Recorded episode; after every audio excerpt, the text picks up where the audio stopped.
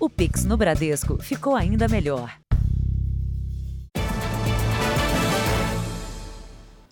Olá, boa noite. Boa noite. O que parecia ser uma boa oportunidade para trocar de carro acabou se transformando em uma dor de cabeça para um jogador de futebol. O atleta negociou pela internet com uma pessoa que se dizia parente do proprietário do veículo, mas depois de ter feito o pagamento, ele descobriu que era um golpe.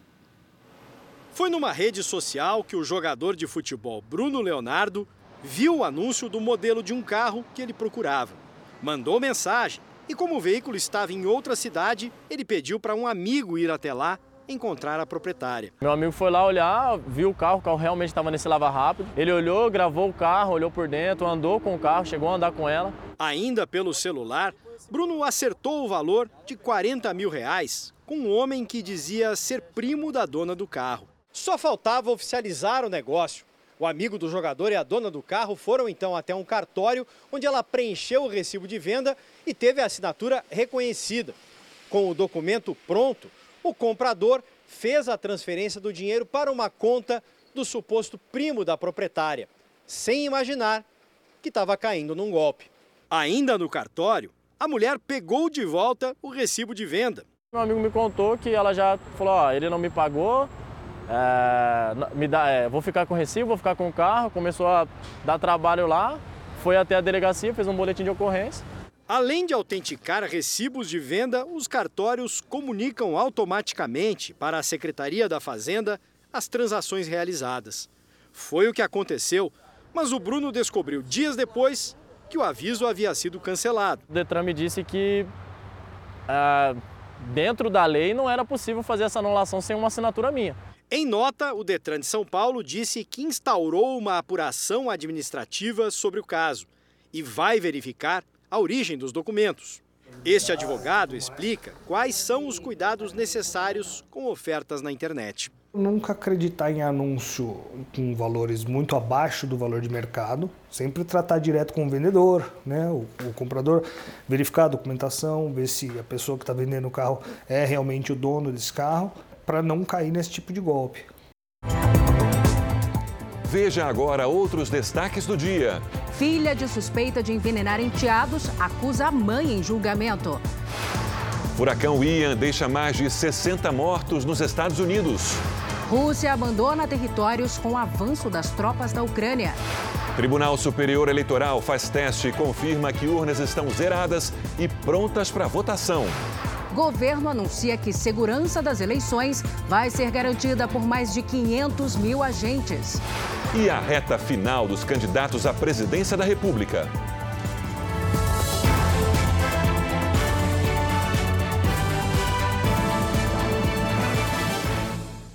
Oferecimento Bradesco. A gente não para de se reinventar por você.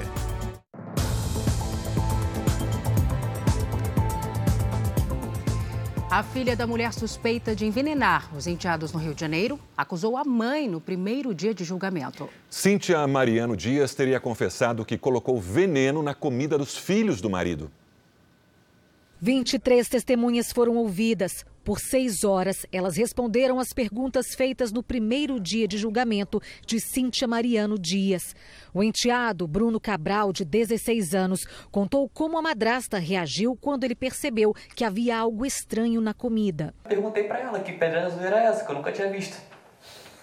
Aí quando ela foi ver meu prato, ela viu essas pedras azuis, ela começou a ficar meio desesperada. Ela arrancou o prato da minha mão tirou o, o tinha separado, as pedrinhas tinha separado, e botou mais feijão. Bruno passou mal, foi internado e sobreviveu. Dois meses antes, a irmã dele deu entrada no hospital com os mesmos sintomas após comer um sanduíche na casa da madrasta. Fernanda Cabral ficou 13 dias internada, mas não resistiu. Os filhos biológicos de Cíntia também foram ouvidos pela justiça. Eles acusam a própria mãe pela morte da jovem. A filha dela, Carla Mariano Rodrigues, estava no dia que Bruno teria sido envenenado. Ela contou detalhes de uma conversa que teve com a mãe. Eu falei, por que você puxou o prato dele? Ela falou que fez e que puxou porque tinha se arrependido.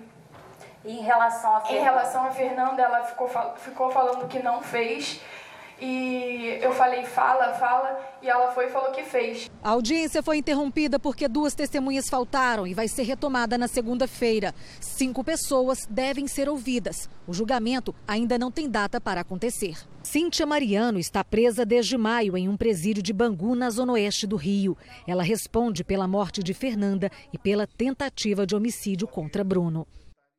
Eleições 2022. O horário de votação este ano vai seguir a hora de Brasília, para que todos abram e encerrem as urnas ao mesmo tempo. E por causa disso, algumas cidades que têm fuso diferente vão começar a votação mais cedo que o de costume, na hora local. Veja se é o seu caso. Em Campo Grande, cidade que está uma hora atrás em relação à capital federal, os eleitores garantem que estão por dentro da novidade pessoas ter que acordar um pouquinho mais cedo, né? A informação é um negócio essencial, né? Quem não se informa, já viu, né? Perde a hora e tudo mais. Para que as sessões sejam abertas e encerradas ao mesmo tempo em todo o país, será seguida a hora de Brasília. Veja o mapa dos fusos horários do país.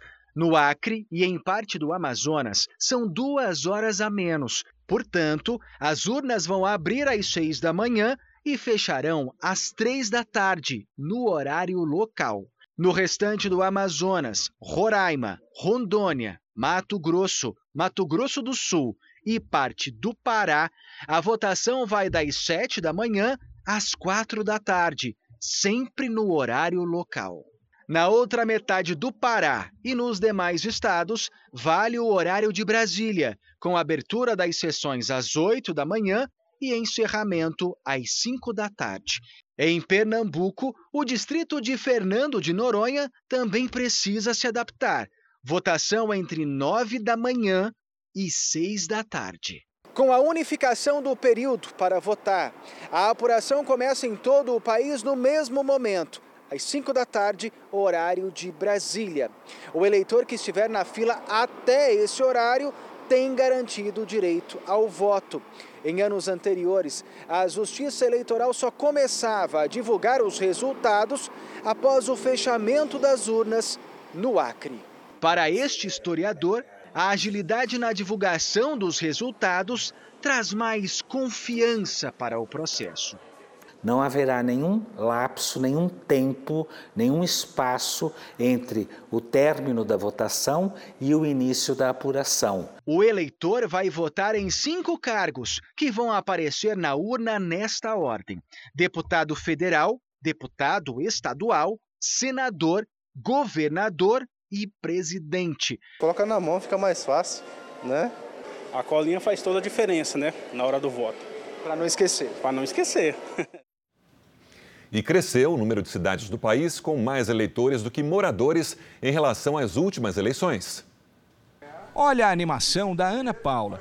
Ela é dona de uma distribuidora de bebidas em Abadia de Goiás, na região metropolitana de Goiânia. Sempre nessa época, a cidade fica mais cheia. De onde costumam vir essas pessoas para cá no, no, fim de semana de eleição? Geralmente é de Goiânia e daqui da Abadia mesmo. É que a Abadia tem mais eleitores que moradores. De acordo com as estatísticas oficiais, mais de 12 mil pessoas votam no município, enquanto 9 mil moram aqui. Segundo o IBGE e a Justiça Eleitoral, 569 municípios do país têm hoje mais eleitores que moradores, 15% a mais que na última eleição. Especialistas apontam que a defasagem de dados é o principal motivo para essa diferença. Enquanto as estatísticas do Tribunal Superior Eleitoral estão atualizadas, o último censo da população foi feito há 12 anos. Agora há pouco também nós tivemos é, campanhas para os jovens eleitores, né, para os jovens entre 16 e 18 anos fazerem os seus alistamentos eleitorais. Isso aí acaba que é, inflou, para assim dizer, né, o número de eleitores nessas localidades. Há também uma outra causa. Parte dos eleitores muda de cidade, mas não transfere o título. É o caso da Lara, que viaja 90 quilômetros para votar e aproveita para rever a família. A gente acaba indo na escola que a gente estudou quando a gente era criança, então é, relembra muitas coisas. Mais de 690 mil brasileiros que moram em outros países vão poder votar para a eleição presidencial neste domingo. É o maior número de eleitores no exterior da história. O número de eleitores do Brasil no exterior é recorde. Aumentou 39% nos últimos quatro anos. São quase 700 mil brasileiros que fizeram a transferência do domicílio eleitoral.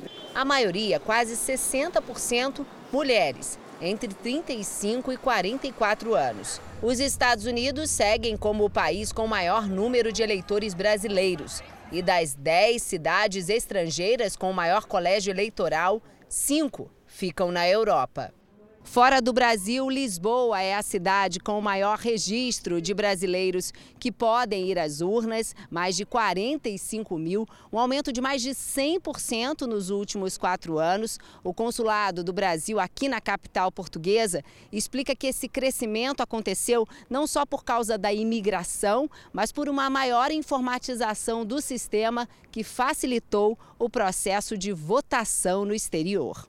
Em abril deste ano, o Tribunal Superior Eleitoral autorizou que fossem instalados postos de votação fora da sede das embaixadas e repartições em 21 países. Nós recebemos 58 urnas, as urnas já se encontram testadas de acordo com todo o protocolo de segurança e as exigências do TSE. Depois de Lisboa, aparecem as cidades de Miami e Boston, nos Estados Unidos seguidas por Nagoya, no Japão. Vale lembrar quem está fora do país só pode votar para presidente. O eleitor que não fez a transferência tem que justificar a ausência. Todo o processo pode ser feito online. Ainda nesta edição, outras informações sobre as eleições. Você vai ver como foi o último dia de campanha para os candidatos à presidência. O uso de máscaras não vai mais ser obrigatório nos navios na próxima temporada de cruzeiros, que começa no fim do mês. Por causa da redução no número de mortes por Covid-19, a Anvisa mudou as regras de embarque de passageiros. Casar perto do mar era um sonho antigo. No final do ano passado, a gente estava planejando o casamento. A gente queria fazer algo diferente fora do normal, assim, sair um pouco do convencional. E a gente começou a pensar algumas coisas, pesquisar algumas coisas, e aí a gente viu no navio uma solução legal. A cerimônia em alto mar será em janeiro. Um mês depois que o casal fechou o pacote, os cruzeiros marítimos foram cancelados por causa do avanço da Omicron, uma variante da Covid-19. Alisson e Tatiana chegaram a pensar que teriam que mudar os planos. Cancelar tudo e tendo um casamento, não sendo só uma viagem, é tudo. Acho que seria um trauma maior. Mas vai dar tudo certo agora, tá tudo liberado. Os convidados não vão precisar ficar de máscaras. A próxima temporada de cruzeiros marítimos começa em 29 de outubro, com mudanças em relação à temporada anterior. Por causa da redução no número de mortes por Covid-19, a Anvisa mudou as regras para embarque de passageiros. Não é mais preciso, por exemplo, apresentar teste negativo da doença, se o viajante exibir o esquema vacinal completo. Já para quem não foi vacinado, basta mostrar o teste com resultado negativo, feito 24 horas antes. O uso de máscaras a bordo não é mais obrigatório, e sim recomendado. Também não é mais necessário cumprir distanciamento social. As operadoras dos navios não precisam mais testar diariamente 10% dos passageiros. Nós tínhamos uma média de 1,5 óbitos a cada 100 mil habitantes. Hoje nós temos uma média de 0,2 óbitos a cada 100 mil habitantes. Né? Isso graças ao sucesso da campanha de vacinação, a gente está com quase 90% da população brasileira vacinável. Com nove navios, quase seis meses de duração e previsão de quase 800 mil passageiros, a próxima temporada de cruzeiros deve ser a maior da última década. Para o Eduardo, que há 20 anos promove grandes shows e eventos a bordo de transatlânticos, as mudanças nas regras permitem retomar a agenda de reservas que existia antes da pandemia. Diminuir o medo do passageiro né? O passageiro ele não tinha a certeza se ele ia poder embarcar. Com essa liberação feita, agora a gente tem uma garantia maior até para nós, né, que fazemos isso, empregamos tanta gente e ficou de uma maneira agora mais confortável. O exército da Rússia abandonou hoje a cidade de Liman, perto de Donetsk, em meio ao avanço das tropas ucranianas. O anúncio é do próprio Ministério da Defesa da Rússia e vem um dia após o presidente Vladimir Putin assinar a anexação de quatro territórios ucranianos. A decisão foi tomada depois que cerca de 5 mil soldados russos foram cercados pelas tropas da Ucrânia e se aproximam cada vez mais do território. A ação representa uma derrota para Moscou. Lima foi, ao longo dos últimos meses, um centro logístico e de transporte para as operações russas. Kiev afirma ter retomado também outras cinco regiões nas proximidades. Um ataque a tiros em Kupiansk, no nordeste ucraniano, deixou pelo menos 20 mortos. Os alvos eram comboios de veículos que transportavam civis que tentavam fugir dos bombardeios. Os vazamentos nos gasodutos que ligam a Rússia à Alemanha foram controlados. A informação foi divulgada pelo porta-voz do complexo energético Nord Stream. Estados Unidos e Rússia se acusam mutuamente pelas explosões. Um relatório divulgado no Conselho de Segurança da ONU afirma que a ação foi proposital. As primeiras ministras do Reino Unido e da Dinamarca se reuniram para discutir a possível sabotagem. A autoria do ataque ainda é investigada. E veja ainda hoje o dia dos candidatos à presidência da República na reta final das eleições. E a seguir, o esquema de segurança para que a votação amanhã aconteça sem problemas.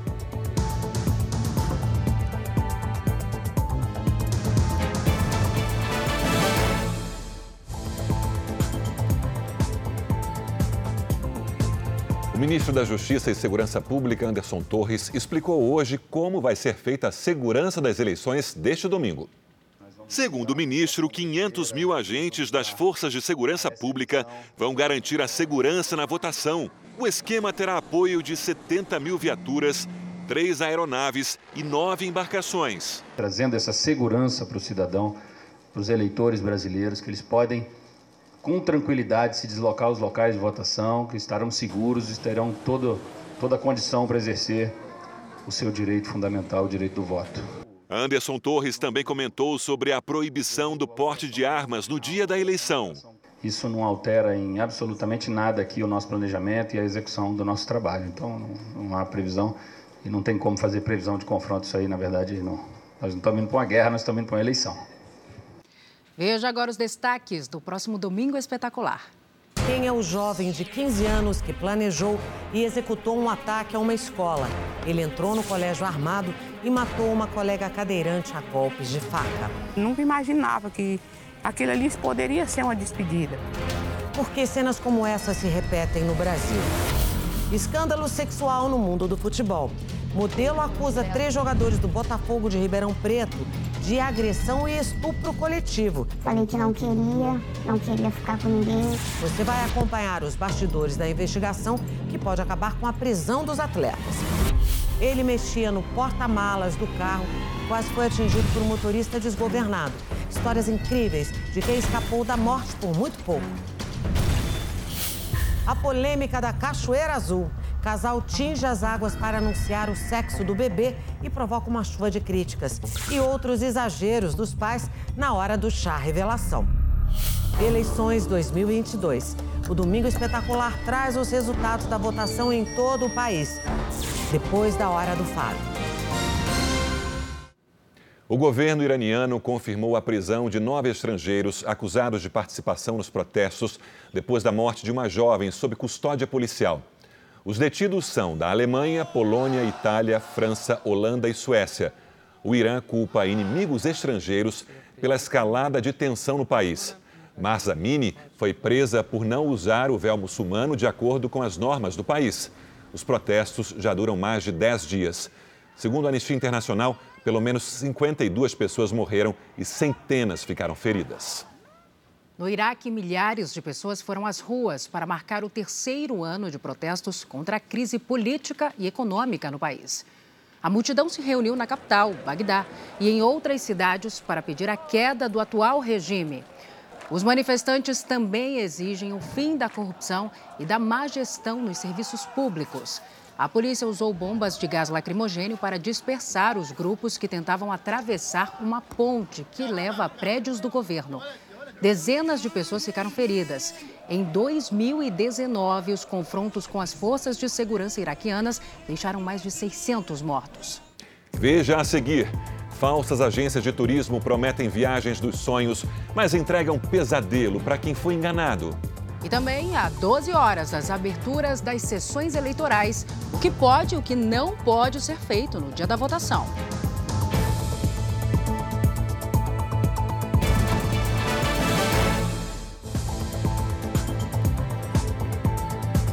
As apreensões de ouro ilegal mais que dobraram nos últimos cinco meses. Por trás do garimpo irregular estão organizações criminosas com grande capacidade financeira, segundo a investigação da Polícia Federal. Os números foram obtidos com exclusividade pelo Jornal da Record. Operações da Polícia Federal têm identificado áreas de exploração ilegal de ouro em locais de preservação ambiental e territórios indígenas. No ano passado, foram 221 quilos apreendidos, o equivalente a 68 milhões de reais. Em 2017, foram 95 quilos, ou mais de 29 milhões de reais. Ao longo dos últimos cinco anos, o volume de ouro ilegal apreendido mais que dobrou. O programa Brasil Mais do Ministério da Justiça e Segurança Pública usa o monitoramento via satélite para identificar pontos suspeitos de extração ilegal de ouro ou outros minerais. Ao todo, somente no ano passado, foram 59.954 focos, que resultaram em 150 operações da Polícia Federal. A maior parte dos alertas veio de terras indígenas. A mais atingida é a Caiapó. Isso, com certeza, é um suporte gigante para a detecção rápida da situação do, do garimpo ocorrendo, né? assim como desmatamento, por exemplo. O maquinário apreendido nos garimpos clandestinos revela a participação de organizações criminosas com alta capacidade financeira. Alguns equipamentos chegam a custar mais de um milhão de reais. Escondidos no meio da floresta amazônica, em áreas de difícil acesso, a remoção é quase impossível ou muito cara. Por isso, as máquinas apreendidas são incendiadas no próprio local para não serem usadas de novo. De acordo com a Polícia Federal, as maiores organizações criminosas do país estão aproveitando a logística do tráfico de drogas para lucrar também com toda a atividade ilegal de extração e comercialização do ouro. E pequenas quantidades podem ser muito valiosas. Essa barra de ouro aqui, por exemplo, tem menos de 10 centímetros, mas pesa cerca de um quilo. O valor de mercado é próximo dos 300 mil reais. A Polícia Federal usa a ciência e a tecnologia para desmentir os criminosos que tentam legalizar o ouro apreendido. Somente em 2022, 9 bilhões de reais de empresas suspeitas de envolvimento no esquema foram bloqueados pela Justiça. Mas como o crime é identificado? A resposta está nos laboratórios do Instituto Nacional de Criminalística. Os equipamentos fazem análise comparativa das características do ouro de uma região com outra, ou até mesmo se vem de joias derretidas. O ouro, ele não é 100% ouro, ele é uma liga metálica. Então, nessa liga, você tem impurezas. Então, você pode, tem, às vezes, é, cobre, você tem prata e você tem chumbo. Você consegue entender é, quando aquele ouro é, formou, aquele grão de chumbo formou. Então você sabe a característica do, é, do metal que foi formado em Roraima e a característica do metal que foi formado no Pará. Com anúncios chamativos e preços atraentes, falsas agências de turismo prometem viagens consideradas inesquecíveis. Muitas vezes são armadilhas que terminam em prejuízo financeiro e frustração. Em uma rede social, Denivânia encontrou um pacote turístico que parecia perfeito para a viagem de férias com o marido. O destino, a paradisíaca cidade de Arraial do Cabo, na região dos Lagos, no Rio de Janeiro. Já no primeiro contato, a agência prometeu piscina, churrasco e passeio de barco pelas belas praias da cidade. Fiz esse pacote, paguei, tipo, dei um sinal de 100 reais, que tem que dar um sinal. E com dois dias depois eu paguei os demais valores, que foi mais 700. O total foi 800. A expectativa era grande, mas a viagem foi cancelada na semana em que o casal iria embarcar. A funcionária da suposta agência de viagens prometeu o reembolso do dinheiro em 10 dias, o que também não aconteceu. Denivânia foi vítima de um golpe. Ela me bloqueou, tanto do WhatsApp como de todas as redes sociais. Essa golpista ela tem diversas excursões, diversas páginas abertas, diversos nomes, porque como ela dá o golpe, a pessoa descobre, ela muda de, de, de, de foto, muda de nome e assim por diante. Né? De janeiro a agosto deste ano, a Secretaria Nacional do Consumidor registrou mais de 39 mil reclamações referentes a viagens, turismo e hospedagem. Entre as queixas, há casos de serviços contratados que nunca foram prestados. Muitas vezes a vítima do golpe só se dá conta de que o pacote de viagem nunca existiu quando chega ao local do embarque. Para evitar essa frustração, especialistas sugerem alguns cuidados, como não comprar por impulso e pesquisar bem o histórico da empresa. Quando você coloca o nome de uma empresa, normalmente vem as reclamações e os elogios a ela. Então você já consegue também identificar melhor a existência da empresa. A Denivânia descobriu que, além dela, pelo menos outras 23 pessoas foram vítimas da mesma falsa agência de turismo. Todas registraram boletim de ocorrência. É muito importante que as pessoas denunciem aos amigos o problema. Pelo perfil que se faz daquele usuário, ele também vai buscar os amigos ou pessoas com perfis parecidos. Depois de cair no golpe, a enfermeira conta que aprendeu uma lição. Não só olhe a avaliação dessa excursão e entre no perfil dessa pessoa que avaliou essa excursão e verifique se a pessoa realmente é real ou é fake. Voltamos com informações das eleições. Vamos ver como foi o último dia de campanha dos candidatos ao governo de São Paulo. Tarcísio de Freitas, candidato do Republicanos ao governo de São Paulo, participou de um passeio de motos e uma carreata na capital paulista, junto com o presidente candidato à reeleição Jair Bolsonaro. Os dois percorreram ruas e avenidas cercados por apoiadores. Também em São Paulo, o candidato do PT, Fernando Haddad, fez uma caminhada ao lado de Lula, candidato a presidente na chapa. Em um carro de som, os dois passaram pela região da Avenida Paulista. Rodrigo Garcia caminhou pela capital e por cidades da região metropolitana. O candidato à reeleição pelo PSDB tirou fotos e cumprimentou eleitores. Depois, também utilizou um caminhão de som. Elvis César, do PDT, participou de um ato em frente ao Mercado Municipal de São Paulo. Vinícius Poit, do Novo, participou de uma carreata com o candidato a presidente do partido, Felipe Dávila, na capital paulista. Hora da previsão do tempo. Vamos saber com a Mariana Bispo como fica o tempo neste domingo de eleições. Mari, boa noite para você. Como é que vai ser? Vamos ter chuva forte em algumas capitais brasileiras ainda? Pode ter chuva sim, viu, Salsi? Boa noite para você, boa noite, Sérgio, e a todos que nos acompanham. Pelas imagens de satélite, a gente consegue observar nuvens carregadas no norte do Brasil. No domingo, uma circulação de ventos entre os litorais do Rio Grande do Sul e do Rio de Janeiro provoca chuva a qualquer momento do dia. Então, é bom levar o guarda-chuva na hora de ir votarem.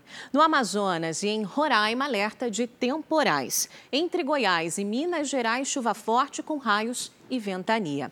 Nas áreas claras aqui do nosso mapa, tempo firme neste domingo de primeiro turno. No interior do Nordeste, atenção para baixa umidade do ar, tempo fica bastante seco. Em Florianópolis, sol e pancadas de chuva com máxima de 21 graus. No Rio de Janeiro, chove pela manhã com máxima de 24. Em Cuiabá e em Maceió, sol e chuva, máximas de 37 e 29 graus. Em Belém, sol com 34 graus. Aqui na capital paulista, domingo de votação sem chuva com máxima de 23 graus. Mas na segunda e na terça, a dupla sol e chuva retorna. Sérgio. Tem jeito, né? Mariana, tempo delivery. O Jonas quer saber se chove amanhã em Castelândia, Goiás. Olá, Jonas, obrigada pela sua participação. Os próximos dias aí na sua cidade vão ser de tempo abafado com calor acima dos 34 graus e sim, tem pancadas de chuvas previstas. E agora é a vez do Adriano de São Felipe, na Bahia? Perfeito, muito obrigada também pela participação, Adriano. Amanhã, possibilidade de chuva rápida aí na sua cidade, com máxima de até 28 graus. Bom, participe também do nosso Tempo Delivery pelas redes sociais. Mande a sua mensagem com a hashtag você no JR e nome de qualquer cidade do Brasil e também do mundo que a gente responde. Bom domingo para vocês. Obrigado, Mariana. Pelas informações. Uma operação da Polícia Federal apreendeu 145 mil reais em dinheiro em um hotel de luxo de Maceió. A Polícia Federal foi até o local após uma denúncia de compra de votos.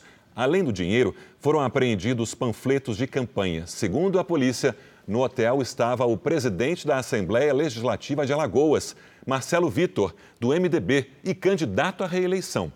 O deputado disse que a operação teve motivação política. Ninguém foi preso. Um inquérito policial foi instaurado. O alpinista francês, conhecido como Homem-Aranha, escalou um prédio em Barcelona, na Espanha, na companhia do filho. Sem usar cabos ou cintos de segurança, eles escalaram a Torre Glories, um icônico prédio da cidade, que tem 144 metros de altura. Alan Robert, de 60 anos, costuma fazer as escaladas sozinho, mas dessa vez o filho, Julian, de 34 anos, o acompanhou. Eles chegaram ao topo em menos de uma hora. Lá em cima estavam sendo esperados pela polícia, que escoltou os dois enquanto saíam do prédio. Depois de muita coragem, né? Um surto de gripe aviária entre pinguins preocupa autoridades ambientais na África do Sul. Pelo menos 28 aves foram diagnosticadas com essa doença, isso desde agosto. Cerca de 3 mil vivem nessa região. A colônia de pinguins fica em Baldur's Beach, que é uma praia ao sul da cidade do Cabo. Especialistas monitoram o surto na tentativa de evitar que outras aves também sejam contaminadas. E o famoso letreiro de Hollywood, no estado americano da Califórnia, começou a ser restaurado. A obra faz parte das comemorações dos 100 anos do letreiro, marcadas para o ano que vem. O local é um dos maiores símbolos da indústria audiovisual dos Estados Unidos e já apareceu em centenas de filmes, séries e programas de televisão. A restauração está prevista para terminar em novembro. O Jornal da Record faz uma pausa para o pronunciamento do ministro Alexandre de Moraes, presidente do Tribunal Superior Eleitoral, TSE. E logo depois você vai ver como foi o último dia de campanha dos candidatos à presidência da República.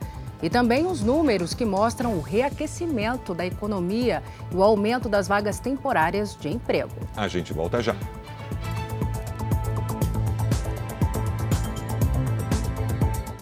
O Jornal da Record está de volta. Um motorista de aplicativo morreu hoje, vítima de latrocínio, que é o roubo seguido de morte. Isso aconteceu em Porto Alegre. De janeiro a agosto, mais de 15 mil pessoas foram mortas no país nesse tipo de crime.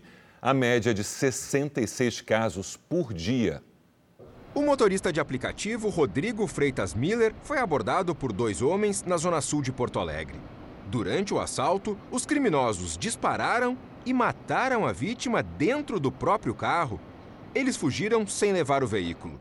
Essa mulher, que não quer se identificar, testemunhou o crime. Fiquei apavorado, tremendo até agora. Estou assustada até agora, né? O celular do motorista não foi encontrado.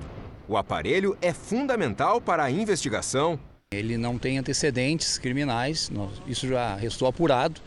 E em tese foi o, o fato, né? O motorista sofreu um assalto e, e, foi baleado. Entre janeiro e agosto deste ano, mais de 15 mil pessoas morreram em todo o país, vítimas do roubo seguido de morte. Média de 66 casos por dia. Os dados são do Ministério da Justiça e Segurança Pública. Apesar do alto índice de latrocínios, houve uma redução de cerca de 40% na comparação com o mesmo período de 2021. Um estudo feito na Amazônia apontou que quase 40% das extrações de madeira na região são consideradas ilegais. Mato Grosso e Pará lideram as áreas exploradas sem autorização. Em um ano, cerca de 142 mil hectares de terra foram explorados ilegalmente na Amazônia brasileira. 15% ficam em unidades de conservação e terras indígenas. É como se uma floresta do tamanho da cidade de São Paulo tivesse sido destruída no período, segundo o levantamento da rede CIMEX, que monitora a exploração madeireira na região. Conseguimos uh, avaliar, ter acesso a dados de extração de madeira dos estados. Isso, isso nos permitiu, de forma inédita, avaliar a legalidade da, da, da situação madeireira no bioma Amazônia. Os pesquisadores mapearam 377 mil hectares por meio de imagens de satélite. 38% dessa área teve madeira retirada sem autorização. Mato Grosso e Pará foram os estados com a maior exploração ilegal. Desde o ano passado, a Operação Guardiões do Bioma, com apoio de órgãos federais e estaduais, tenta combater o desmatamento na região Segundo o Ministério da Justiça e Segurança Pública, de março a julho de 2022, esse trabalho gerou um prejuízo de mais de 889 milhões de reais ao crime organizado. Se você de fato compra uma madeira que não tem garantia, que não vende um processo certificado, você você está contribuindo com atividade não autorizada. Ao menos 65 pessoas morreram na passagem do furacão Ian pela Flórida. Na Carolina do Sul foram quatro mortes. Na Carolina do Sul, o fenômeno causou fortes chuvas e provocou inundações e quedas de árvores. Na passagem do furacão Ian pela Flórida, casas, pontes e barcos foram arrastados. Christina Courtney, que mora na cidade de Fort Myers, conta que sabia que seria ruim, mas não imaginava que perderia tudo. Estamos tentando salvar o que podemos. Essas imagens de satélite mostram o antes e o depois de regiões atingidas pelas tempestades e a força dos ventos na Flórida. Apesar do sol aparecer, ainda há muito trabalho pela frente. No estado, ruas estão alagadas e mais de um milhão de moradores seguem sem energia elétrica. Em Orlando, onde não há mais danos, voluntários, incluindo crianças, arrecadam doações para enviar às áreas mais atingidas. Dentro dessa caminhonete tem lençol, edredom, toalha, travesseiro. O dono dessa caminhonete é também dono de uma lavanderia. Então, assim, lençóis, esses objetos que têm umas pequenas manchas, não podem seguir para os seus clientes, mas dão perfeitamente para quem nesse momento não tem absolutamente nada. E vai assim, olha, tomando a calçada, todas essas doações vão seguir para o sul da Flórida, a área mais atingida pelo furacão Ian. Esta mulher percorre casas na região para recolher as doações e trazer até aqui, onde um caminhão foi abastecido. Ela conta que já foi a 10 lugares. E esse telefone aí não para? Não, já tem mais três aqui nesse tempo que a gente está aqui conversando. O caminhão também leva materiais para consertar telhados. Aqui a comunidade brasileira é muito unida, né, na medida do possível, dentro da sua correria aqui, mas graças a Deus todo mundo ajudando. Um pouquinho de cada um, a gente pode ajudar muita gente lá que está sofrendo demais, né? De volta ao Brasil, o Tribunal Superior Eleitoral fez testes hoje nas urnas eletrônicas para verificar se elas estão zeradas e se todos os candidatos que concorrem estão no sistema. Tudo foi supervisionado por entidades brasileiras e internacionais. Não houve problemas. O teste já aconteceu em eleições passadas e faz parte da fiscalização das eleições. O procedimento tem um nome em comum, zerésima, mas é muito importante para assegurar que as urnas eletrônicas estejam zeradas no momento em que o primeiro eleitor apertar essas teclas. A zerésima é uma espécie de extrato impresso para provar que não há votos registrados no equipamento antes de começar a eleição foram testados os votos de presidente e de outros cargos, como governadores e senadores, de cada estado, como foi feito no Rio de Janeiro e em Porto Alegre. Amanhã, às 7 horas da manhã, cada urna eletrônica de todas as sessões espalhadas pelo Brasil também emitirá uma zerésima. O documento terá que ser impresso assim que o equipamento for colocado em funcionamento e poderá ser examinado por qualquer cidadão, candidato ou fiscal de partido. Também foram analisados sistemas de transmissão, recebimento e totalização dos dados das urnas. Os procedimentos foram concluídos com sucesso e os técnicos não encontraram irregularidades. Essa é uma verificação das 39. Nós levantamos em um último, último levantamento que há 39 oportunidades de verificação e fiscalização do sistema pelas entidades fiscalizadoras. Essa é uma das 39 que comprova que os sistemas que estão instalados são íntegros, autênticos e são os que foram assinados digitalmente pelas autoridades no dia 2 de setembro. Representantes do Ministério Público, Controladoria Geral da União, Ordem dos Advogados do Brasil, Procuradoria Geral Eleitoral, Tribunal de Contas da União, Polícia Federal e alguns partidos acompanharam. Amanhã, durante todo o período de votação, também serão realizadas outras etapas de segurança do sistema, entre elas o teste de integridade das urnas, realizado há 20 anos. As sessões que irão passar pelo procedimento foram sorteadas hoje pelos tribunais regionais eleitorais. A urna eletrônica receberá os mesmos votos que estão em cédulas de papel, e ao final da votação, o resultado eletrônico e o dos votos em papel serão comparados. Todos os procedimentos são filmados, publicados ao vivo na internet e auditados. E pela primeira vez, a biometria dos eleitores também será testada. O presidente do TSE, Alexandre de Moraes, irá acompanhar dois testes em Brasília. E nesta eleição, mais adolescentes poderão votar em todo o país. O número de jovens de 16 e 17 anos que tiraram o título de eleitor subiu 51% em relação a 2018. Bianca se prepara para ficar frente a frente com uma urna eletrônica pela primeira vez. A jovem de 16 anos tirou o título de eleitor e confirma a presença no dia da votação a vontade de que minha voz seja escutada, sabe? Que eu possa participar desse processo que vai eleger o governante do país que eu vou viver. Pela minha empolgação, eu estou um pouco nervosa, porque é a primeira vez, então, tipo, nunca fiz isso. Mas já procurei saber como é que funciona, a ordem. Em todo o país, mais de 2 milhões de jovens de 16 e 17 anos poderão votar no domingo, alta de 51% em relação a 2018. Esse público representa representa 1,3% do eleitorado brasileiro. O voto não é obrigatório nessa faixa etária. Aqui na Bahia, quarto maior colégio eleitoral do país, são mais de 177 mil eleitores adolescentes, um crescimento de quase 70%. O primeiro voto é um momento de muita emoção, de empolgação, não é normal que o jovem fique empolgado, não é? queira mostrar aquele momento, registrar, mas na hora de votar, obrigatoriamente o celular deverá ser entregue ao mesário. Ciente das regras, Bianca está na contagem regressiva para a votação. A democracia é muito importante e eu acho que a gente exercer essa democracia, principalmente com, com jovens, enfim, é uma coisa que vai fazer toda a diferença. E faltam menos de 12 horas para a abertura das sessões eleitorais. São os últimos momentos para esclarecer as dúvidas antes da votação. E a gente traz aqui um tirateima para você chegar bem informado no momento do voto. Você sabe o que pode ou o que não pode no dia das eleições? Acredito que sim, boa parte eu sei sim. Não pode mais levar aparelho celular. Pois é, a lista é grande, mas é necessário prestar atenção nas novas regras estabelecidas pelo Tribunal Superior Eleitoral. Por exemplo, quando você, eleitor, estiver no local de votação, o seu celular precisa ser entregue ao mesário. Não é mais permitido levar o aparelho para a cabine. Por isso, o interessante é ter sempre em mãos a boa e velha colinha. Também está proibido o transporte de armas e munições para atiradores, caçadores e colecionadores, hoje, amanhã e na segunda-feira.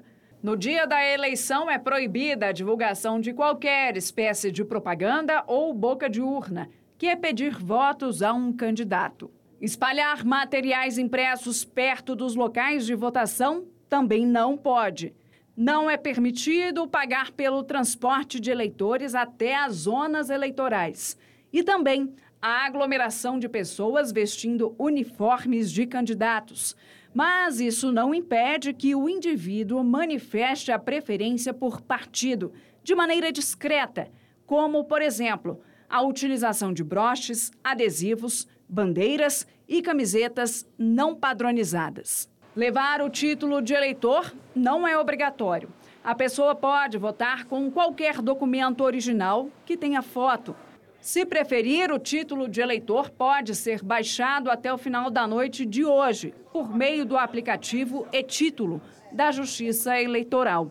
E você sabe o que fazer se não conseguir votar? Ele pode, no mesmo dia da eleição, entrar no e-título, no seu celular, lá vai ter um espaço para apresentar a justificativa.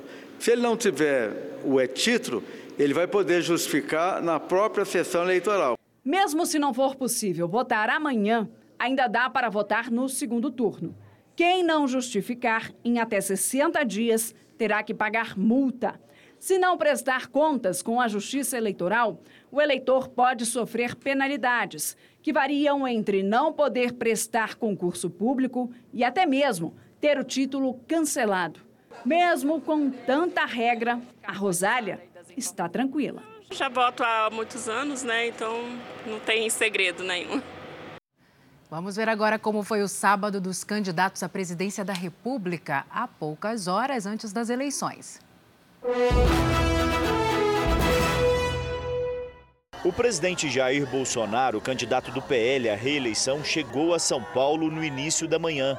Bolsonaro participou de um passeio de moto e carreata pelas ruas da maior cidade do país. O presidente estava acompanhado do candidato ao governo do estado, Tarcísio de Freitas, e explicou por que tem dito que vence a disputa eleitoral. Olha, o otimismo vem pela aceitação da nossa população. Nunca deixei estar nas ruas desde quando assumi o governo. Neste último dia de campanha, o presidente também foi a outro passeio de moto em Joinville, Santa Catarina. Depois, Bolsonaro vai para o Rio de Janeiro, onde passa a noite e vota neste domingo. Em seguida, o presidente irá para Brasília acompanhar a apuração dos votos na residência oficial, o Palácio da Alvorada. Também em São Paulo, Simone Tebet participou de evento com apoiadores na sede de uma escola de samba. Durante o encontro, que teve a presença de políticos do partido da senadora, o MDB, a candidata disse que a educação será uma prioridade caso seja eleita. A gente daqui 8, 10 anos vai estar falando de ciência, de tecnologia, de inovação, de robótica, vai estar falando não da fome, da miséria e da desigualdade. À tarde, ela seguiu para Campo Grande, no Mato Grosso do Sul, onde vota. Ciro Gomes esteve em Fortaleza, capital do Ceará, onde já foi prefeito e governador.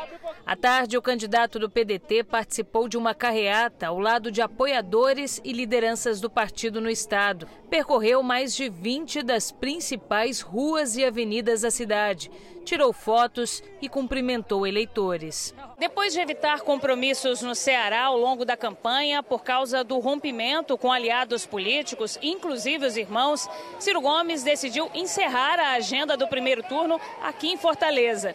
Amanhã o candidato continua na capital cearense para votar e acompanhar o resultado das eleições. Esse é o meu lugar. O povo do Ceará já me deu tantas honras, tantas vitórias, que agora o que, é que eu lhe digo? No momento de dificuldade, de perseguição atroz, o que o povo cearense fizer comigo está de bom tamanho. O candidato do PT, Luiz Inácio Lula da Silva, fez uma caminhada pela Rua Augusta, no centro de São Paulo. Lula desfilou em carro aberto por quase dois quilômetros de trajeto. Ele não falou aos apoiadores porque a Justiça Eleitoral não permite discursos de candidatos hoje. À tarde, Lula falou com a imprensa. As pessoas não me veem como um candidato. As pessoas me veem como um deles.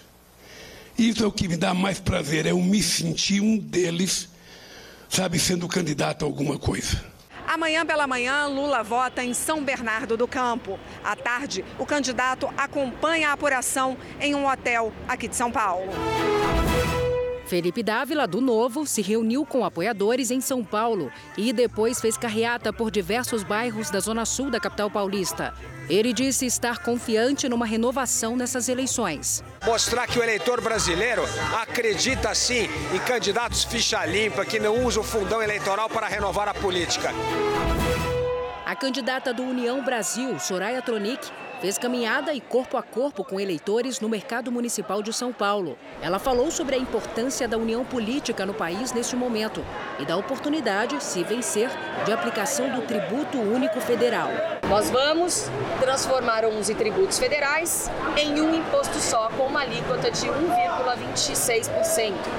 E isso vai aquecer a economia, o candidato pelo PTB, Kelmon Luiz, não teve agenda de campanha.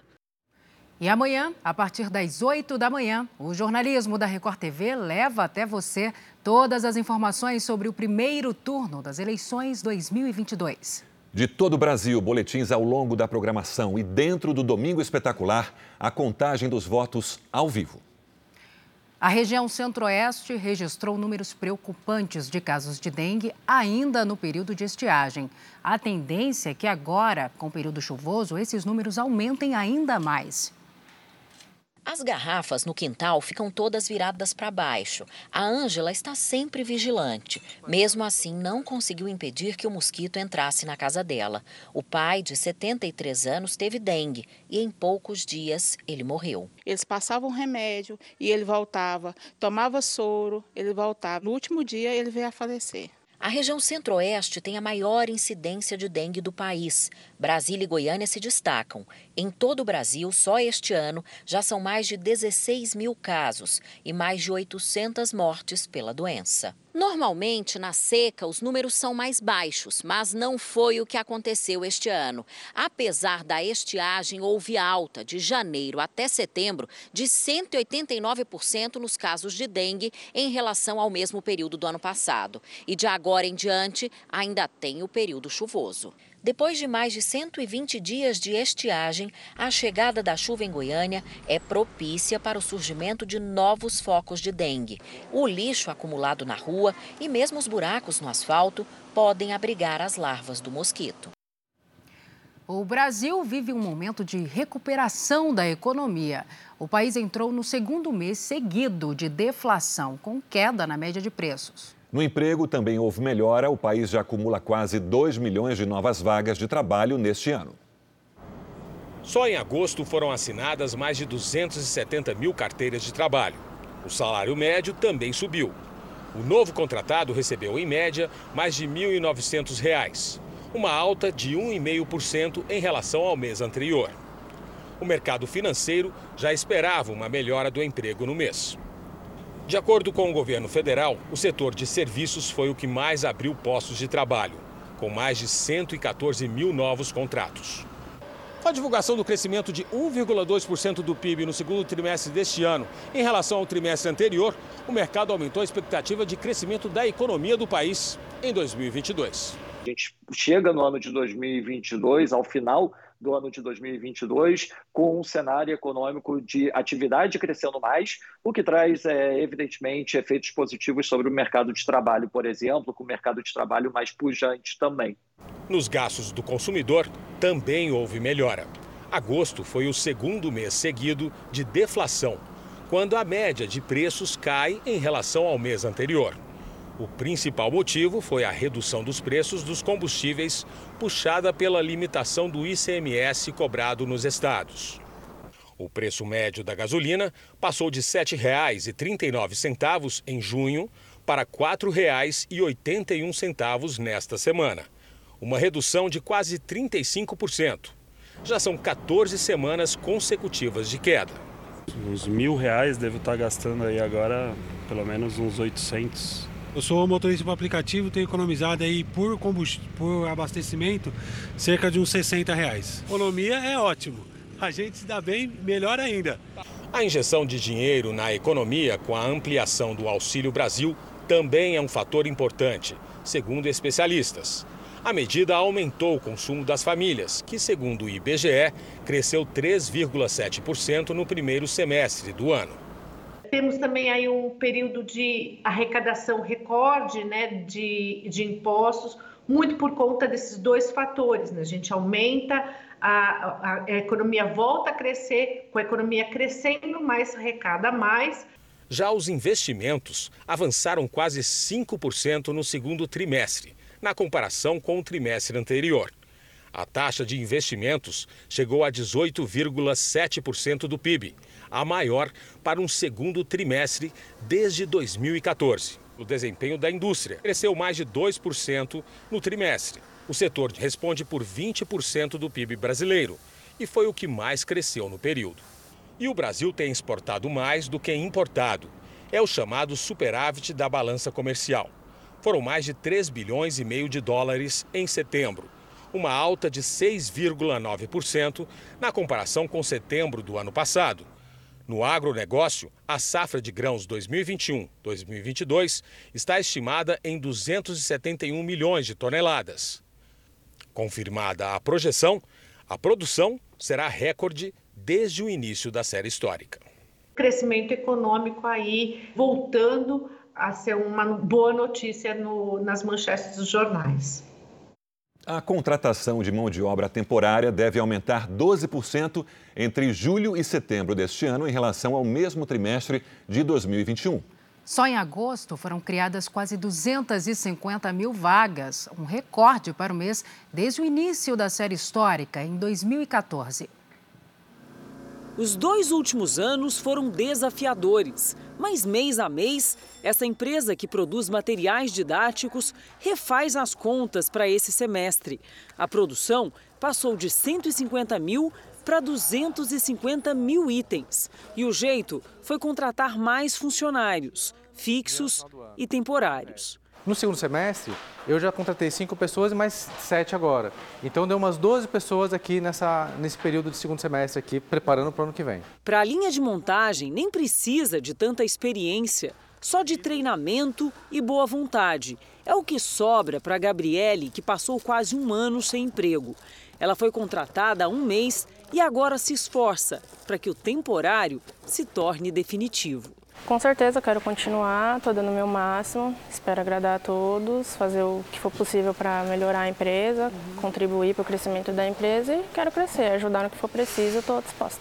A mesa de temporários, que já anda assim, bem movimentada, deve crescer ainda mais. Serão pelo menos 10 novas vagas até o fim do ano tem muitas vagas para preencher, tá bom? Tem realmente a dificuldade da qualificação, pegar profissionais qualificados de algumas áreas que são mais técnicas, né? As vendas nessa fábrica de papelão na Grande São Paulo devem aumentar ainda mais daqui para o fim do ano. Naturalmente a demanda para o final do ano ela já é mais acentuada devido a Black Friday, Dia das Crianças, Natal.